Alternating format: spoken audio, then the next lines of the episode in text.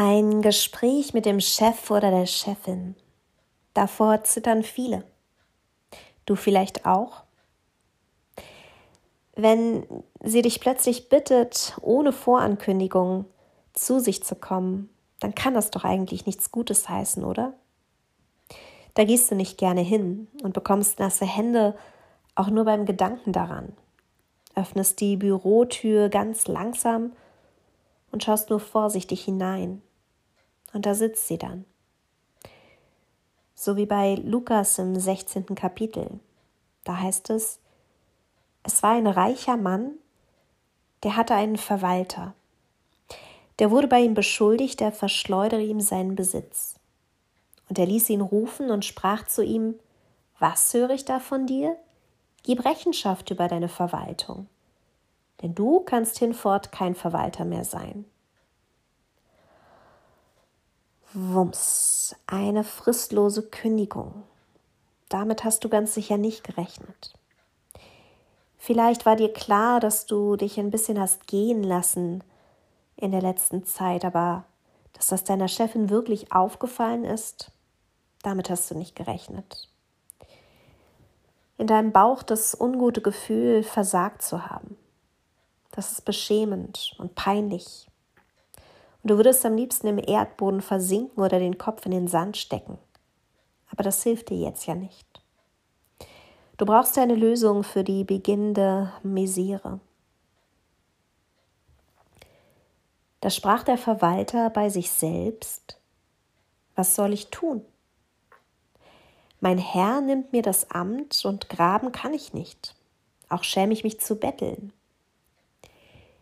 Ich weiß, was ich tun will, damit sie mich in ihre Häuser aufnehmen, wenn ich von dem Amt abgesetzt werde. Ganz ehrlich, du hängst an deinem Beruf und du kannst dir nicht vorstellen, je etwas anderes zu machen. Körperliche Arbeit liegt dir nicht und von anderen abhängig sein, das möchtest du erst recht nicht. Aber gerade danach sieht es im Moment aus, wenn du das Segel nicht nochmal rumreißen kannst. Schaffst du das denn? Wie kannst du deine Chefin jetzt nochmal von dir überzeugen?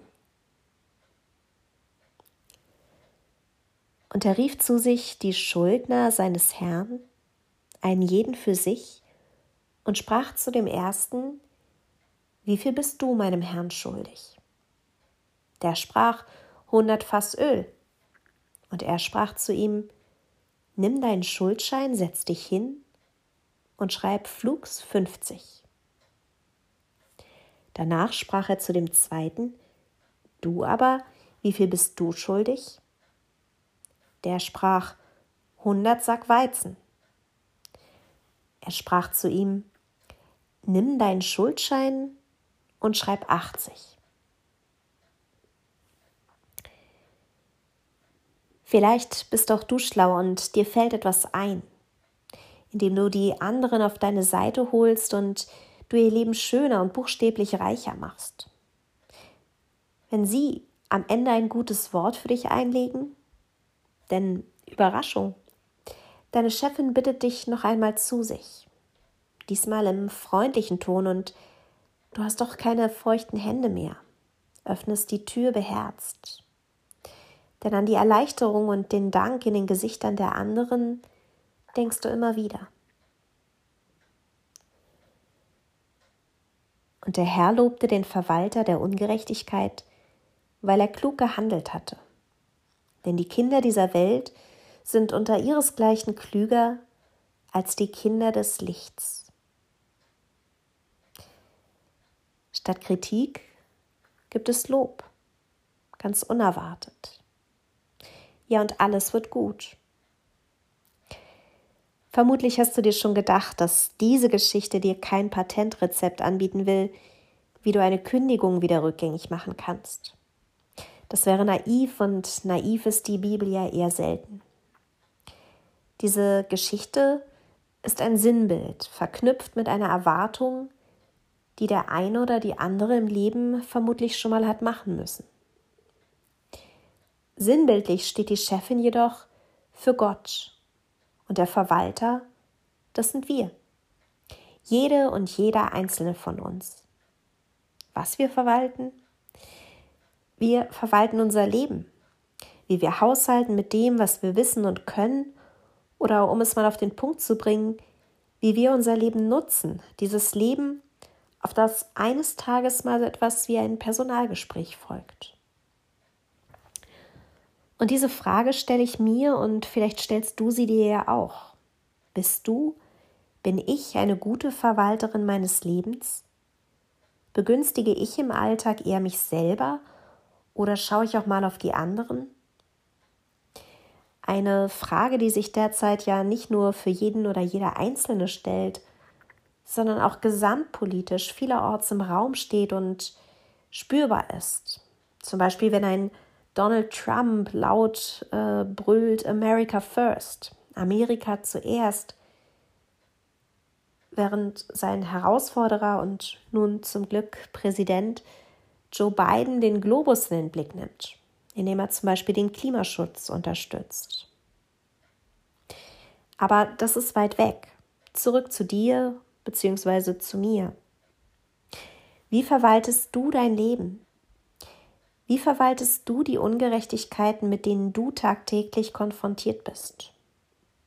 Bist du offen und freundlich? Oder hast du feste Meinungen, von denen du nicht abweichst?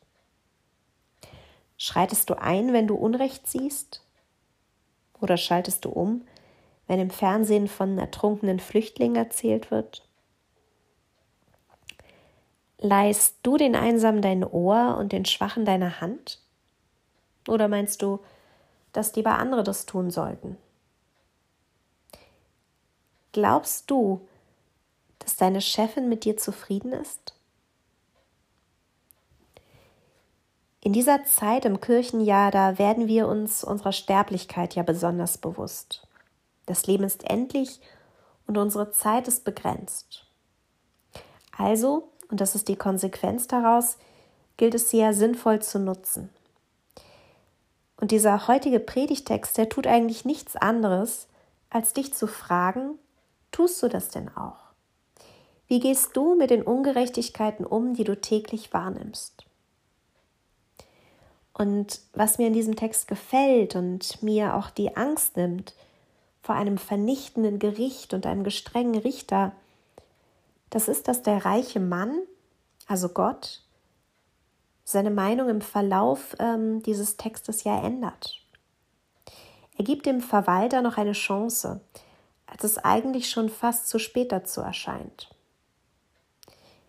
Mir zeigt das, Gott lässt keinen und keine von uns leichtfertig los.